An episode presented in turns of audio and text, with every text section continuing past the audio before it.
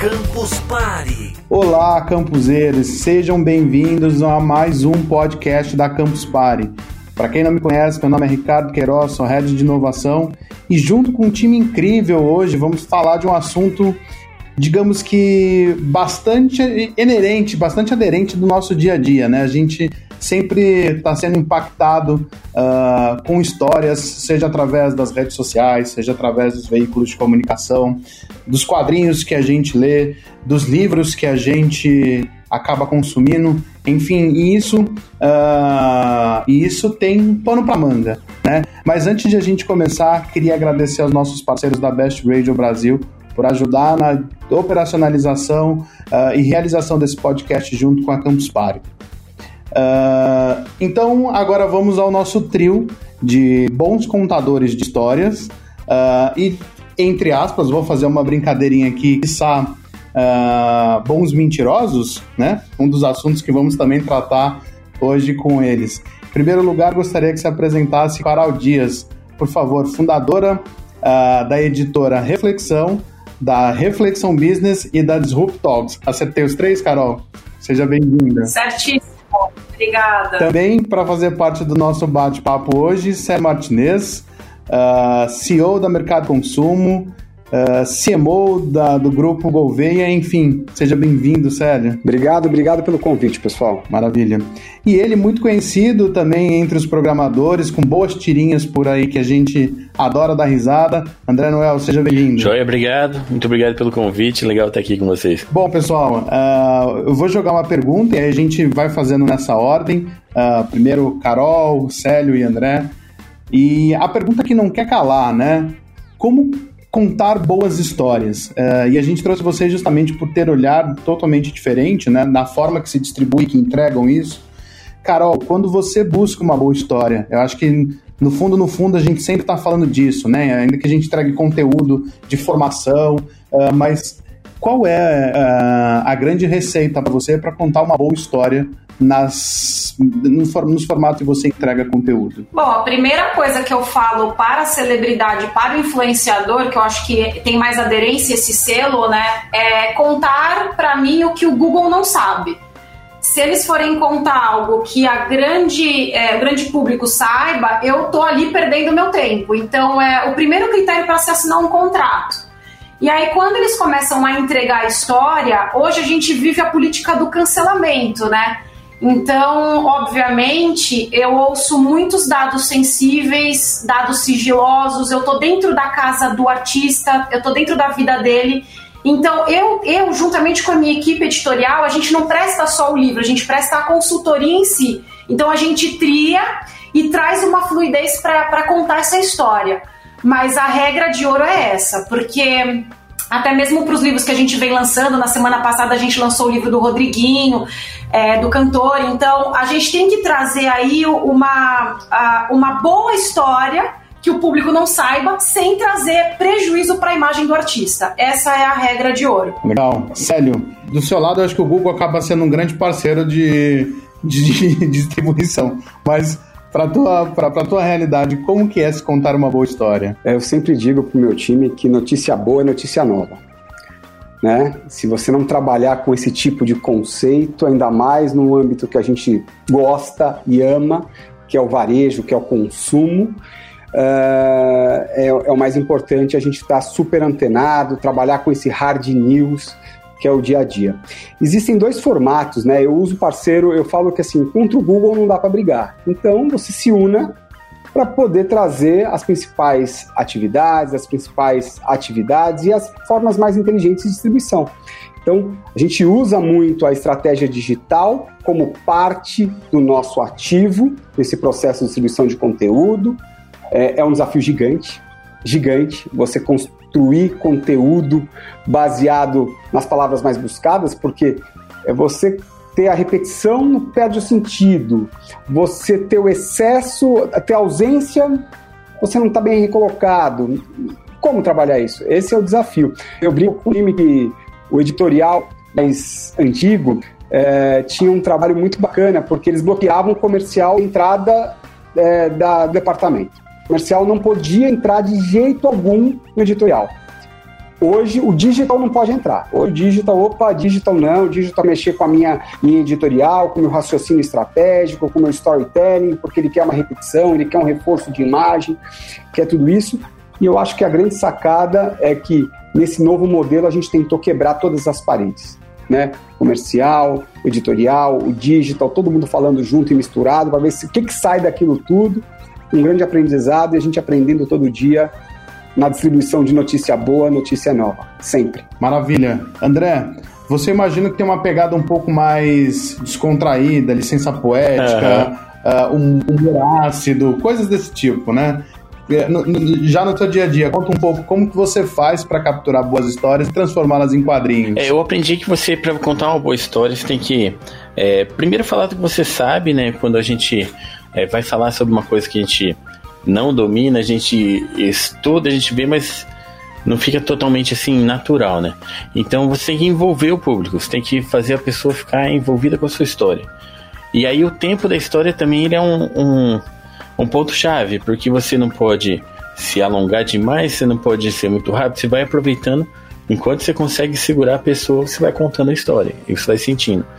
Só que com o tempo eu tive que aprender a contar histórias rápidas, né? Porque eu faço tirinhas de três quadrinhos, às vezes seis quadrinhos. Então é aquele poder de síntese, assim, de pegar uma história, reduzir para três quadros, montar para o pessoal entender, assim, pegar o contexto. E, e é uma coisa assim que foi juntando tudo isso. Então, é, as histórias começaram a vir de coisas que eu vivi, de coisas que eu presenciei com amigos, de histórias que a gente acaba contando um pro outro na TI. E muito rápido comecei a receber muita sugestão do pessoal que acompanha o trabalho, né? Então tem muita história de programador por aí, o pessoal me manda, a gente vai meio que construindo junto. Inclusive, recentemente eu comecei a fazer essas tirinhas em live com o pessoal, então a gente vai trocando ideia, a gente vai montando a tirinha. É, então é, eu vou juntando as ideias do pessoal com aquele filtro assim de que eu sei do que eu tô falando que eu vivi isso, né? Tipo, é, você sabe reconhecer uma história se, se a pessoa tá viajando demais se ela tá contando uma história factível, né? E, e reduzir isso num ponto que seja o tempo que vai segurar o leitor e vai passar toda a mensagem, né? Então vai passar a mensagem importante ali. Então é uma, é uma pequena obra de arte, assim, você juntar todos esses detalhes. Eu, ah, acho que você contextualizou de uma forma interessante, uma obra de arte, né? Uh, então, e, e, olhando um pouco para isso, né? Para que essa obra de arte a gente consiga dar vazão para ela. Hoje a gente vive num mundo hiperconectado, onde chove, né? É, onde rios de histórias são uh, distribuídos diariamente. Uh, o consumidor é bombardeado de todos os lados. Do ponto de vista de vocês, para a gente conseguir fazer essas boas histórias se destacarem no meio de tudo isso. Uh, e aí, pergunta do milhão, né? Qual é, essa segredo, qual é o segredo para isso? Para a gente conseguir esse destaque, para a gente conseguir uh, fazer um livro, seja uma biografia ou não, se tornar um best-seller, um best fazer uma notícia ganhar visibilidade nacional ou viralizar um quadrinho entre uma comunidade específica. Carol, você começa pra gente? É, eu começo até porque a gente tá falando de três universos bem diferentes aqui, né? Eu, eu basicamente trabalho com o passado. É, o povo não quer saber, o meu público, o público leitor, ele não quer saber do futuro do artista. É claro que ele tem curiosidade, mas o futuro é muito incerto. Então, por exemplo, já nosso colega ele trabalha o tempo todo no aqui, no agora, no que está acontecendo. É, já o, o, o, o, que trabalha com quadrinho, ele tem que contar três, quatro quadrinhos também rapidamente para contar. O meu universo é muito diferente. O meu universo é completamente diferente. Então, é, só complementando a fala dele, eu tenho, eu tenho que ter um produto muito comercial também. Senão, encalha. As pessoas têm curiosidade, mas é até a página 2, vamos dizer, né? Então, se eu tenho um livro acima de 100 páginas, a curiosidade dessa pessoa já despenca, porque hoje eu, eu basicamente acredito muito que o meu concorrente não é mais uma outra editora. O meu concorrente é o Netflix, o meu concorrente é um videogame, o meu concorrente. É, a gente concorre com o tempo das pessoas. Então eu tenho que contar a história de vida de um artista em pouquíssimo tempo, o que o Google realmente não sabe, e tem que trazer uma, uma coisa muito rápida, com muita fluidez, senão o cara vai ler duas páginas e vai detonar minha página lá no Facebook e no Instagram. Então você tem que. Hoje você tem que entregar mesmo. Senão. Então, qual que foi a, a solução que eu encontrei, pelo menos para o meu negócio? a gente está trazendo realidade aumentada para os livros, a gente está trazendo QR Code. Então, no caso, vai do, do cantor, vamos fazer uma composição nova para esse livro e entregar em forma de QR Code para o seu, seu público. Vamos, vamos entregar um clipe novo. Então, é, eu tenho trazido, eu tenho tentado trazer através desse selo algo novo para o leitor. Então, dentro de cada universo. Então, eu tenho apresentadores de TV, influenciadores, cantores, artistas. O que, que eu posso fazer além da escrita? Eu acho que a gente tem que estar sempre tentando sobressair ao além da escrita, porque as pessoas não têm tempo para nada. Basicamente, não, ao meu ver. Interessante. Gostei do lance da temporalidade. Você, você nem respondi a pergunta, que eu fui indo, fui indo. Não, eu acho que você respondeu sim, você trouxe até mais informações. A, a temporalidade é um negócio bem curioso, né? Uh, já acho que no caso do Célio, eu acho que pelo contrário, né? É muito mais o presente que só o futuro, né? Eu acho que muita gente pergunta sobre tendências. Conte um pouco sobre isso, Célio. É, é, é uma coisa muito maluca, né? É, eu falo que o, o, tipo de informação que nós levamos é, para nossa audiência, ela quer saber em primeira mão. E ela, ele quer ser, além de primeira mão, ele quer ser o primeiro a saber. Ele quer ser o primeiro a compartilhar com os amigos que ele soube primeiro aquele tema. Ou seja, ele quer ser o protagonista do compartilhamento. E é muito maluco, porque é, nos anos 2000, algumas indústrias cervejeiras brigavam pelo share de estômago. Hoje nós estamos, estamos brigando pelo share da memória. Porque a memória está tão curta nesse processo e que as pessoas, às vezes, uma boa história ela tem um processo, um roteiro, tem uma estratégia para ser construída. E as pessoas às vezes se perdem porque ela quer dar com tanta ansiedade, quer entregar a informação tão rápida que ela acaba perdendo o conceito editorial. Uma, uma sacadinha simples que eu falo: você tem uma boa notícia? Prepara a boa notícia. Aquece a sua audiência. Né? eu falo que esse, esse imediatismo, essa temporalidade dessa informação, uma notícia requentada no meu, no, no meu sistema não funciona pode ter certeza que aquilo se perde. Por quê? O passado era importante, mas o consumo ele se, ele se atualiza todo dia. Né? As pessoas elas buscam um novo formato, ela não quer ser mais aquele conceito mais é, o, convencional de comprar, ele quer ser o, sempre o mais disruptivo, ele quer sempre trazer uma forma bacana, mostrar a diferença naquele ato, naquela jornada de consumo.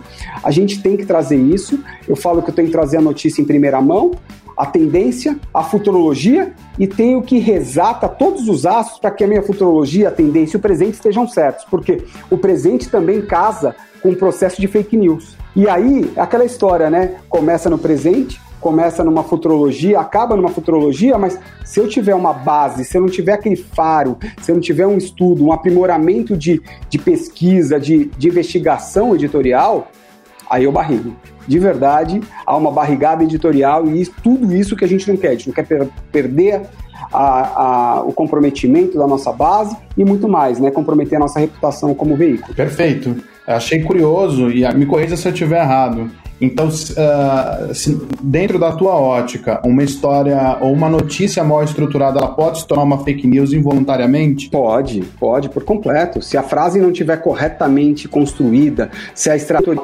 enfim, não tiver uma concepção planejada, pode ter certeza que a, a percepção, eu falo, a arte de comunicar não está em quem fala, e sim em quem escuta.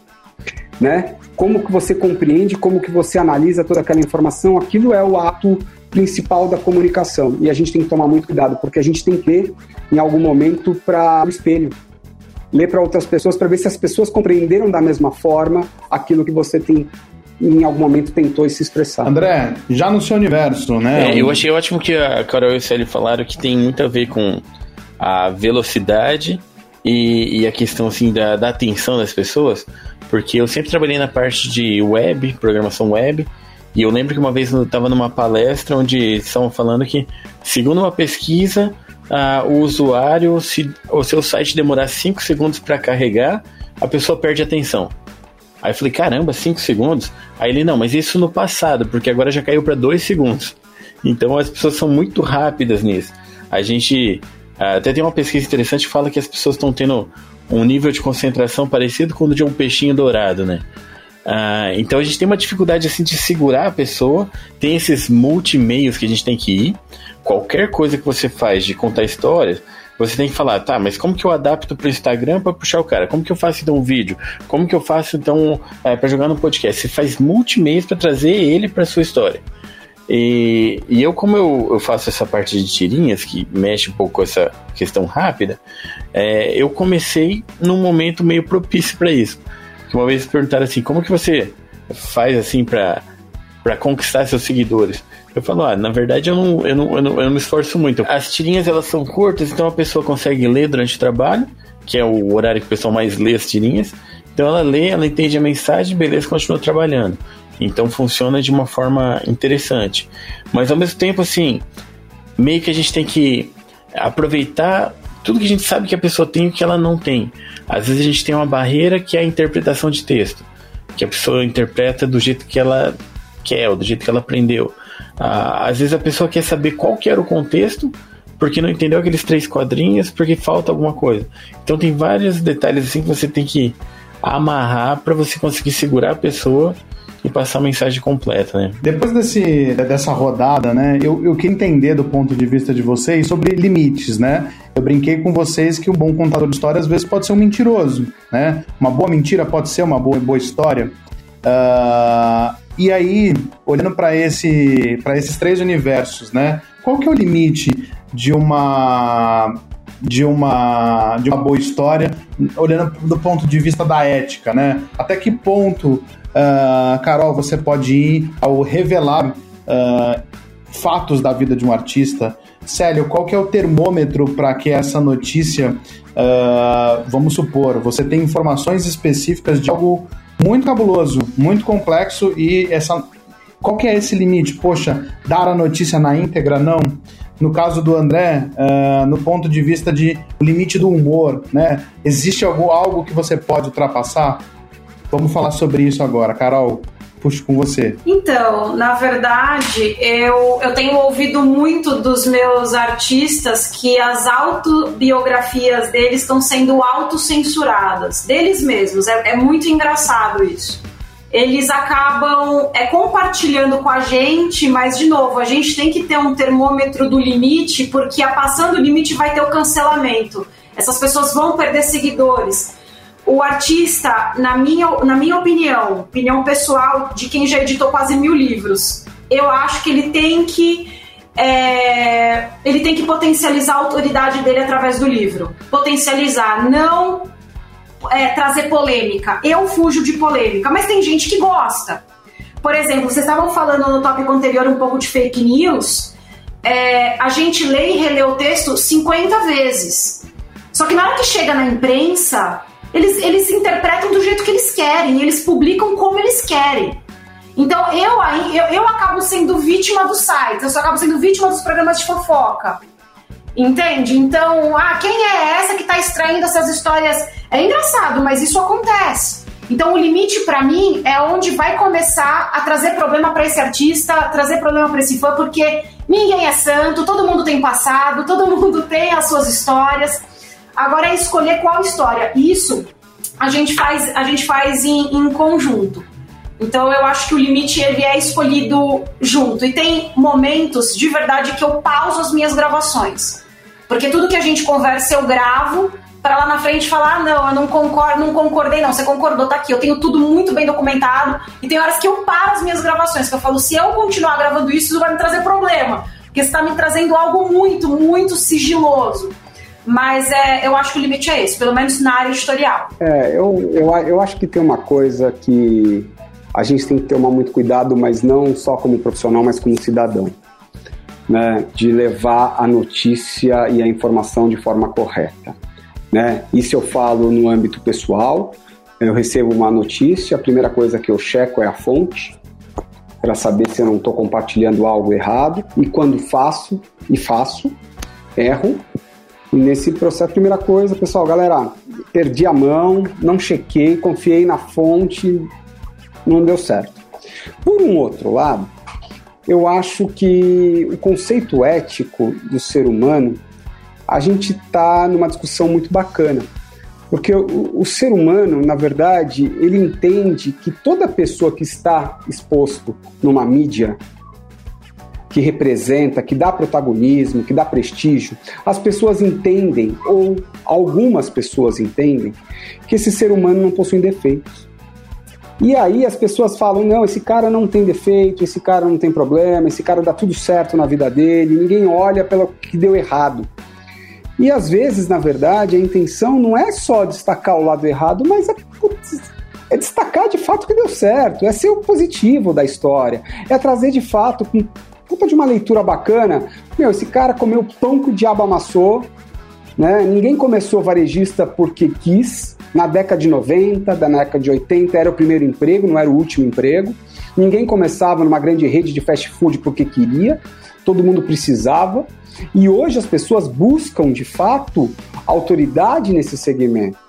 Então, quando você fala, hoje a gente tem que tratar de uma forma muito mais transparente esse ser humano. E aí, a ética eu acho que vem lá de trás. A ética de você não compartilhar nenhum tipo de bate-papo que você não, não acredita, de não entrar numa vibe de falar, cara, tá todo mundo falando mal de alguém. Cara, eu não vou entrar. Na boa. Putz, vamos falar de coisa boa, vamos falar do sorriso dessa pessoa, vamos falar da, da, energia boa que esse cara traz pra gente. Eu acho que a gente tem que ir com essa vibe. Se a gente começar a olhar sempre pro lado negativo, a gente vai encontrar fake news, a gente vai encontrar podridão, a gente vai encontrar tanta coisa que não é legal pro dia a dia de hoje. Eu acho que a gente precisa de fato olhar para o lado positivo. Ética vai existir quando você pratica o bem. Quando você pratica o bem, você é ético. E aí, vai embora. Eu acho que tem, tem momentos que a gente tem que se ater à realidade e tem muitas histórias que não precisam ser reais também para você contar dependendo do que você vai fazer. Então, às vezes, uma boa metáfora, uma boa história, ela funciona bem. Ah, no lado de comédia, de piada, muitas vezes a gente vê os comediantes contando história como se fosse real e você sabe que não é real. Mas eu acho que o, um ponto-chave ali é você não ofender a inteligência de quem está te ouvindo. Né? Você não tentar é, passar uma coisa que é a realidade, sabendo com certeza que não é, e de uma forma assim, muito floreada, muito mágica, que é o que a gente acaba até criticando. Às vezes a gente fala que são as histórias de LinkedIn, né? Que a gente vê muita gente floreando no LinkedIn as histórias e traçando aquele mundo perfeito e tal, que você sabe que não é verdade. Né? No meu caso, como o meu objetivo no, no Vida de Programador é contar histórias engraçadas que retratam a profissão, retratam o trabalho do programador, a maioria delas vem de história real. O pessoal me manda história que aconteceu mesmo. Então eu gosto de marcar na tirinha, que é história real. Pelo menos inspirada, né? Às vezes a gente dá uma viajada na tirinha e tal, mas a base é real. Mas às vezes tem histórias muito boas que não são reais também e que funcionam muito bem para contar assim o que o programador passa, o que, que ele sofre. Que tem uma que é bem clássica que é uma história de um programador que foi abduzido por alienígenas e é abduzido por alienígenas, descobrem que ele é programador. Aí fala: ah, você é programador? Então você pode dar uma olhada na nossa impressora? Tipo, que é o, o trauma para todo programador, né? Que programador odeia impressora. Então não precisava nem anotar que a história não é real ali, mas, mas ela cabe, ela encaixa. E ela não, não ofende ninguém, assim, a inteligência de ninguém, tentando passar como uma história real, né? Então eu acho que a gente tem que saber contar a história, saber com quem a gente está falando e qual é o nosso objetivo, né? É, realmente, se fosse trabalhar com uma, uma biografia de um artista, não, eu não poderia começar a inventar histórias, né? Eu acho, eu acho interessante o filme Chaplin, que conta a história do, do Chaplin, ele começa a contar de como que ele escolheu o figurino, foi tudo muito mágico, e o, o chapéu veio até ele, a bengala pulou para ele e tal. E o, o autor lá que estava escrevendo a biografia, ele fala, não foi assim, né? Ele fala, não, mas a realidade era tão chata. Então, às vezes a gente floreia um pouco, mas tem os seus limites, né? Agora, um, um, acho que uma ótica interessante para a gente conversar.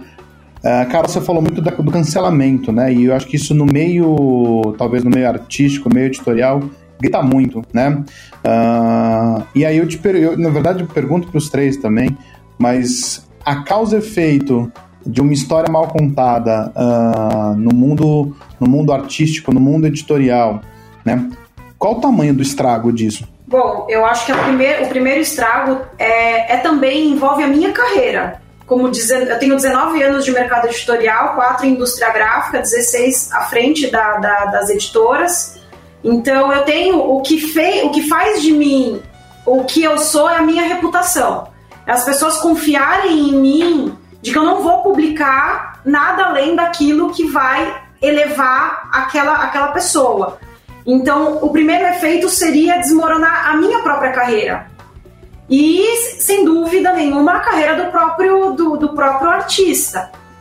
Então, quem é artista de verdade sabe, mas tem gente que não é. Essa é a grande verdade. Tem gente que não sabe lidar com, com, com, a pressão, não sabe lidar com as perguntas, é ríspido, fala demais. Então, eu acho que a gente tem que sempre é, dar uma respirada antes de, de sair falando, dando entrevista, falando qualquer coisa, publicando qualquer coisa. Então, eu, eu acho que o efeito é esse: é desmor não, não desmorona só a vida do artista, desmorona também a minha carreira.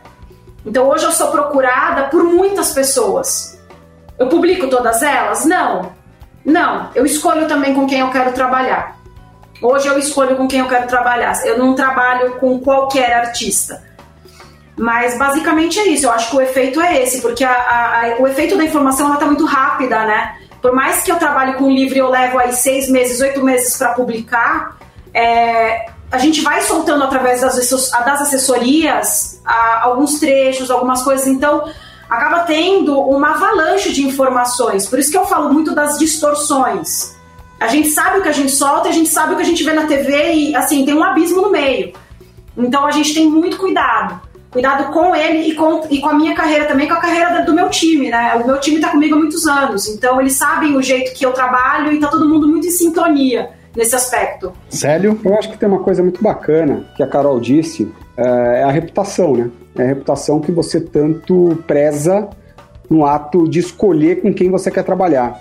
Eu já tive casos, de, já tive situações de, de putz, pegar um mega entrevistado, uma pessoa super bacana, conta uma história maravilhosa. Na semana seguinte, explode uma, uma situação, a matéria estava para sair do forno, e esse cara explode com comprometimento de reputação pessoal gigante. E aí a gente faz aquela reflexão né, no editorial, fala, meu, vamos bloquear essa história, eu não quero participar, desse, eu não faço, não faz sentido para mim, como pessoa, como profissional, não vou, vou favorecer essa história. Então aí a gente acaba escolhendo, né? A gente escolhe com quem a gente quer trabalhar, a gente escolhe com quem a gente quer entrevistar. É, histórias bacanas sempre vão acontecer. Acho que o melhor contador de história nesse processo é o mentiroso, porque ele inventa de uma forma tão bacana. Você cai numa história que você acredita, que você fala, cara, como é que esse cara construiu tudo isso? Mas por um outro lado, esse cara é um, é, é, ele consegue desenvolver a história até o ponto em vírgula, porque o ponto final não chega porque a gente acaba descobrindo, a gente acaba entendendo que não é bem aquilo, as coisas não funcionam dessa forma, é, ninguém é tão perfeito, todo mundo erra, todo mundo tem é, dificuldades, todo mundo tem são arredios, tem alguma forma, de alguma forma, quando você pega num tema que é um pouco mais delicado, um pouco mais difícil da pessoa lidar, ela se torna arredia. Isso é complicado, porque no final das contas, tudo que as pessoas, tudo que a nossa audiência quer escutar é uma boa história, um bom case, uma boa pegada, uma coisa que te envolva, que desperte o interesse, desperte o desejo, mas com verdade. Esquece. Se for mentira, pode contar mentira, mas fala para mim que é mentira. Vamos mentir para mentiroso e aí começa o jogo, né? André? Então, eu acho que a gente tem que ter realmente esse cuidado bem reforçado. Porque realmente, eu gostei dessa, dessa última parte. Se, se for mentira, conta que é mentira e vamos lá, vamos contar mentira junto e deixar claro que é mentira e pronto. A gente se diverte, né? A famosa história de pescador, né? Mas é, é bem complicado, porque uma coisa que você fala na internet, uma coisa que você causa algum estrago, é, você não tem o mesmo poder de consertar o estrago, né? Porque o, o, o estrago feito, as pessoas escutam mais o estrago do que a errata, né? Você vê alguns jornais às vezes soltando uma errata e você pode até comparar o número de acessos, o número de curtidas, o número de compartilhamentos. Você tem muito mais compartilhamento no estrago, né? Então é, é, é bastante complicado. Até teve bastante caso uh, famoso em Hollywood, né? Uh, eu acho que ficou bem famoso caso do Johnny Depp, que ele perdeu o filme por causa disso, perdeu o contrato, perdeu um monte de coisa. Aí passaram acho que uns dois, três anos, começou a surgir que a história era meio que o contrário, que, não, que ele era vítima de parte das coisas, começou a, a ficar tudo confuso, ninguém mais sabia o que era verdade, o que não era, porque o estrago já foi feito. Aí ele vai voltar para filme, não vai? Então tem que ter um cuidado, né? Eu ali, eu, eu recebo muita história real para fazer tirinha, e toda a história eu, eu sempre coloco nomes fictícios, empresas fictícias, para não dar problema para ninguém. Mas eu já recebi história que a pessoa pediu para mim, coloca o um nome tal na pessoa tal, porque a gente quer zoar com ele. Aí eu falei, não, né? Não é por aí, né? Tipo, eu não vou queimar alguém publicamente para ficar pro resto da vida aquele negócio. E nem sei de onde tá vindo, não sei a procedência, não sei de nada, não é meu papel. Tudo que eu publico é sempre assim: nome fictício, empresa fictícia, só pra contar a história mesmo, só pra diversão, né? Então tem que tomar bastante cuidado. Maravilha. Uh, eu gostei dessas óticas, né? A gente tem a história, uh, seja no passado, seja no presente, ou seja no futuro, a história que inspira, né? A história que informa, a história que distrai. Eu acho que é muito legal ter esses, esses, esses olhares diferentes de uma coisa que é tão natural do nosso dia a dia e a gente não, não, não percebe isso, né? Uh, aí eu vou fazer uma última pergunta antes de a gente entrar para essa uh, para o nosso bloco final aí.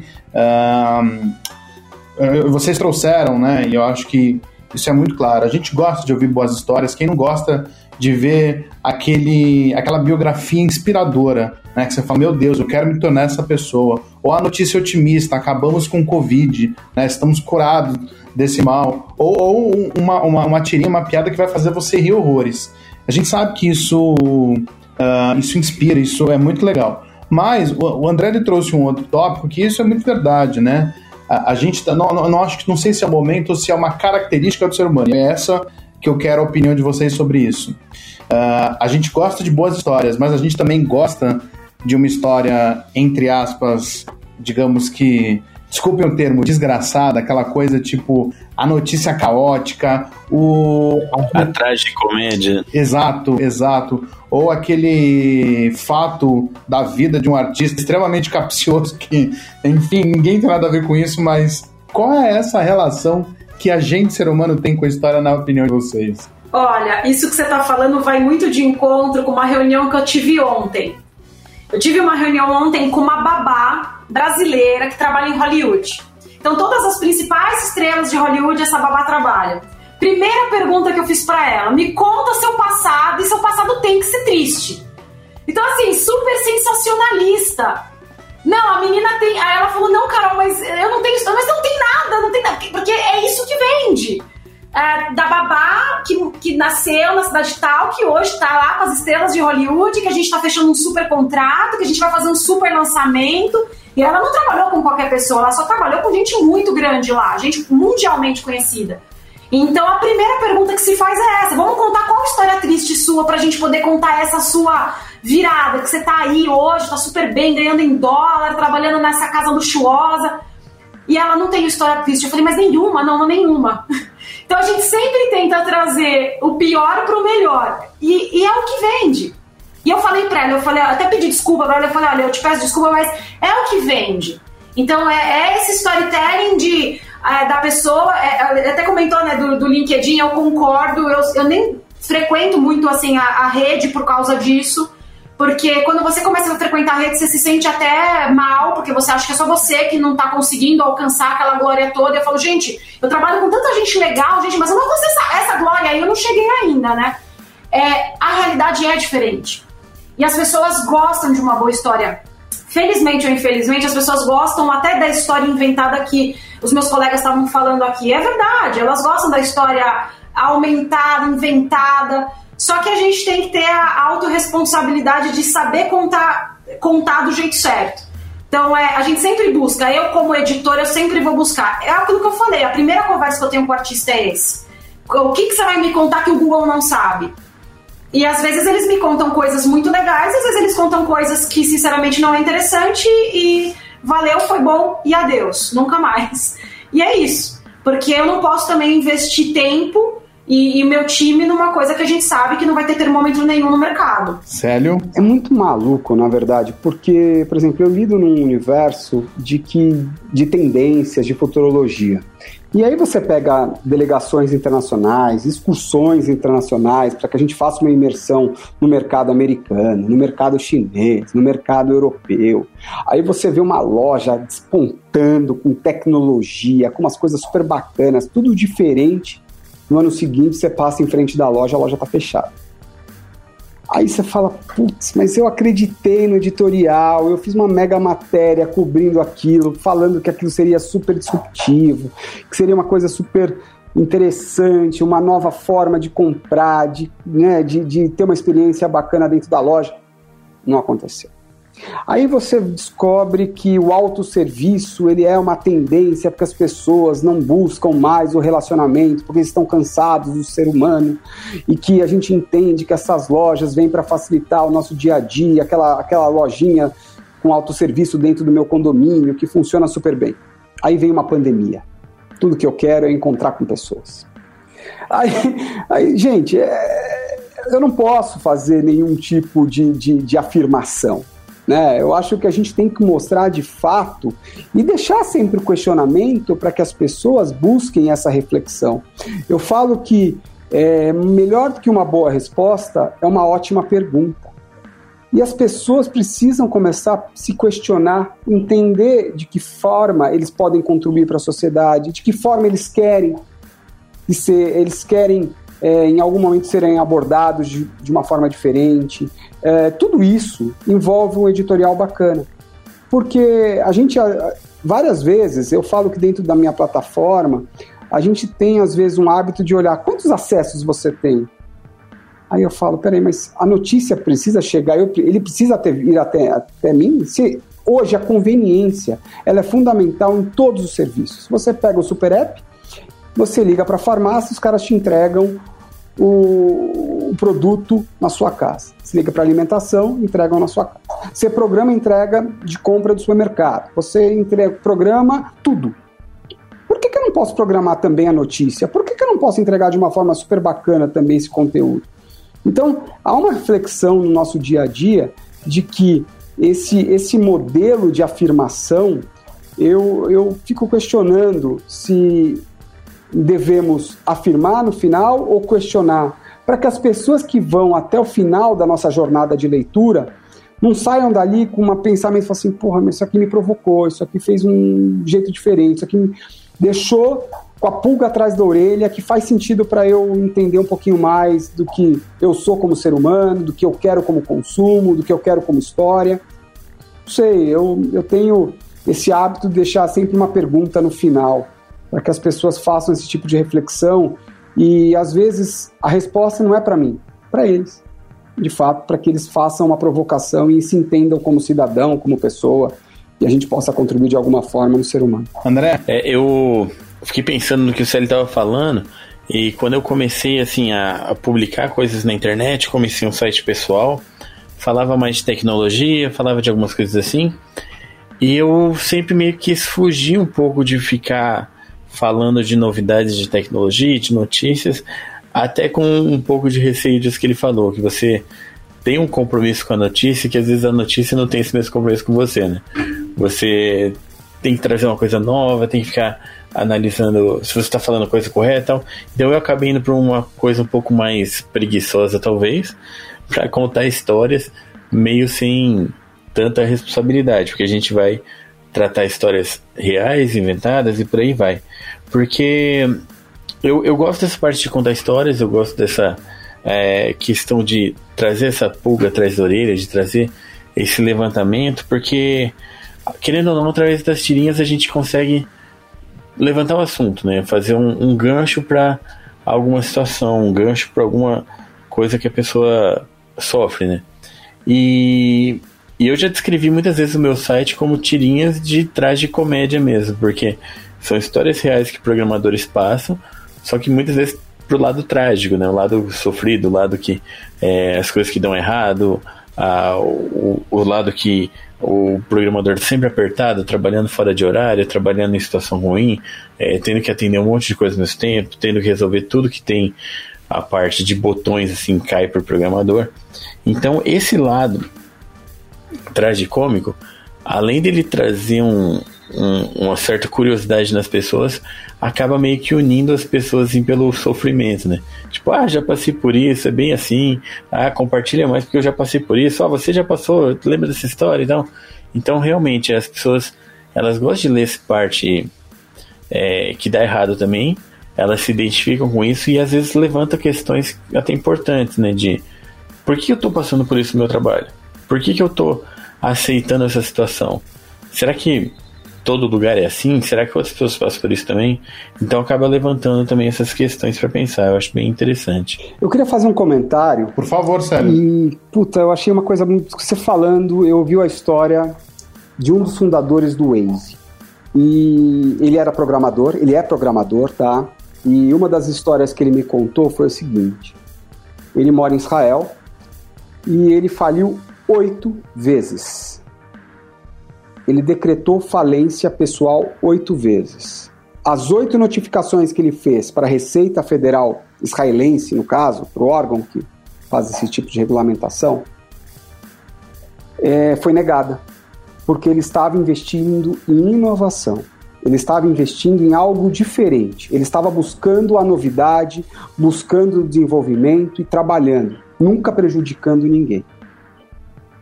E aí ele me contou uma história de que todo esse universo de programação que ele vivia, ele virava à noite tentando achar o código certo, a forma correta de, de entender como que poderia ser um mapa bacana para que tudo aquilo fizesse sentido, como um apoio para o cara que sentia dificuldades, tudo aquilo, beleza? Na última vez, ele conseguiu desenvolver esse código. E ele me contou como ele conseguiu ele estava morando num bunker, num bunker, que é, são aquelas residências para baixo do subsolo, com toda a segurança por conta da, da situação política que vive o Estado de Israel. E ele passou é, a olhar para a família. E ele viu que os, as duas filhas dele, juntamente com a esposa, estavam vivendo de favor na casa da mãe dele. E ele é um mega desenvolvedor. Quebrado, totalmente diferente, mas insistindo na ideia, trabalhando com pressão, tinha recebido um aporte de, de, de, de, investidores e os caras cobrando a tecnologia. E o cara tentando buscar uma coisa diferente, na oitava vez ele conseguiu colocar aquele código para funcionar. Isso, isso mostra que a perseverança de um cara que trabalha em independente da área, pode ser desenvolvimento, programação, marketing, comunicação, editorial, jornalismo, tudo que você imaginar. Tudo esses caras têm que insistir no erro. E essas pessoas que passam por isso, é, eu começo a, a, um, a um olhar diferente, porque ali eu senti, voltando para o nosso início de bate-papo, a verdade. Porque se olhava no olho do cara, ele falava, cara, eu dou valor para todo real que eu ganho nessa história. Por quê? Porque eu vi os meus filhos morando num colchonete, numa dificuldade gigante, e tudo dali para frente da minha vida fez diferença. Não é à toa que o cara ganhou bilhões. Ele optou, inclusive, por não ser comprado por uma empresa como o Facebook, optou por ser comprado. Ele escolheu quem iria comprar. Ele falou: não quero ser comprado pelo Facebook, quero ser comprado pelo Google, porque manterei a minha base em Israel, no país que acreditou na minha vocação e nos meus erros. Porque eu também errei. Ele errou sete, oito vezes. Então, isso mostra que a história verdadeira encanta. E aí, quando você pega uma situação dessa, que o cara conta que ele quebrou, que ele teve dificuldade, que ele não sabia o que comer, que ele abria a mão do que ele comia para poder dar para os filhos, por mais que os pais estivessem apoiando, tudo isso, o desenvolvimento, tentando acertar o código, acertar o código, botava o, código, o código saía do dev para a produção, não rodava, não rodava, não rodava. Teve uma hora que rodou. Então, isso quer dizer, tem, tem histórias bonitas nessa história, tem coisas bacanas que a gente acaba escutando nessa jornada do dia a dia, que eu uso como mais como uma história de referência de vida do que uma história profissional. Então, vale a pena a gente insistir nessas histórias verdadeiras, porque tem muita coisa bacana. Muito bom, é bem por aí mesmo, né? A gente se identifica com, com as dificuldades, a gente vê que a gente está passando por um perrengue quando a gente vê outra pessoa passando também, a gente tem mais ânimo para continuar, né? Maravilha. Então, saímos com um saldo bom, porque ainda que essas histórias sejam ruins, elas também podem ser inspiradoras por serem verdades, né? Sim. Não, eu acho engraçado que como eu pego mais para caricaturizar esse lado ruim, muitas vezes chega a gente para mim, ó, oh, eu comecei a estudar computação ou programação por causa das tirinhas. Falo, poxa, que legal, né? Que ainda bem que foi um efeito bom, né, na pessoa. Meus amigos, estamos chegando ao, ao fim de mais um podcast. Muitíssimo obrigado pela participação de vocês.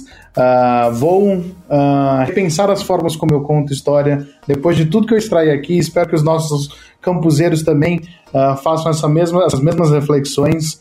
Carol, se as pessoas quiserem ouvir você boa, contar boas histórias, como que elas te encontram? Bom, é só entrar lá no site do disruptalks.com.br para ver as biografias que a gente vai lançar ou pelo carol.disruptalks.com.br. Maravilha. Célio, o mesmo falo para vocês. Se as pessoas quiserem ouvir as boas histórias que vocês escrevem, como elas fazem, como elas encontram? Vamos lá. mercadoconsumo.com.br. Você acompanha em todos os canais, tudo isso. Tem muita história bacana do varejo, do consumo, para a gente poder contar lá e compartilhar com vocês. E, aliás, e mais do que isso, tá, Ricardo? Conta pra gente a história de vocês. Conta o que deu certo e o que deu errado, porque a gente poder, poder contar essa história de verdade para todo mundo. E se quiser contar mentira também, a gente conta, mas conta pra gente de verdade antes disso tudo. Maravilha. André, se a galera quiser um pouco, dar um pouco de risada, entender mais sobre a vida do, do programador, numa ótica mais humorada, como que elas fazem para encontrar? Já pode, pode achar por Vida de Programador, estou em várias redes. Tem o vidadeprogramador.com.br que junta tudo. Ah, ou como programador real também, encontra pelo Twitter, YouTube, Instagram, que aí eu sempre estou publicando tirinha, colocando algumas coisas a mais também. Então tô, tô por todo lado. Maravilha. Meus amigos, muitíssimo obrigado. Novamente agradeço aos parceiros da Best Radio Brasil que ajudam a gente a tornar esse podcast uh, viável e nos ajudam aqui com todo o processo de edição, finalização.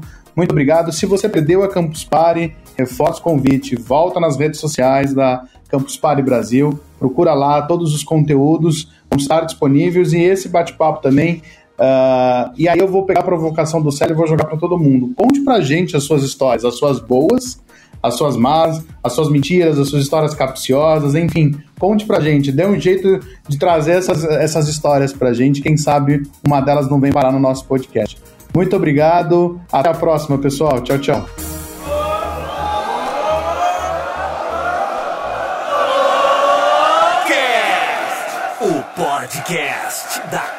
Campus Party.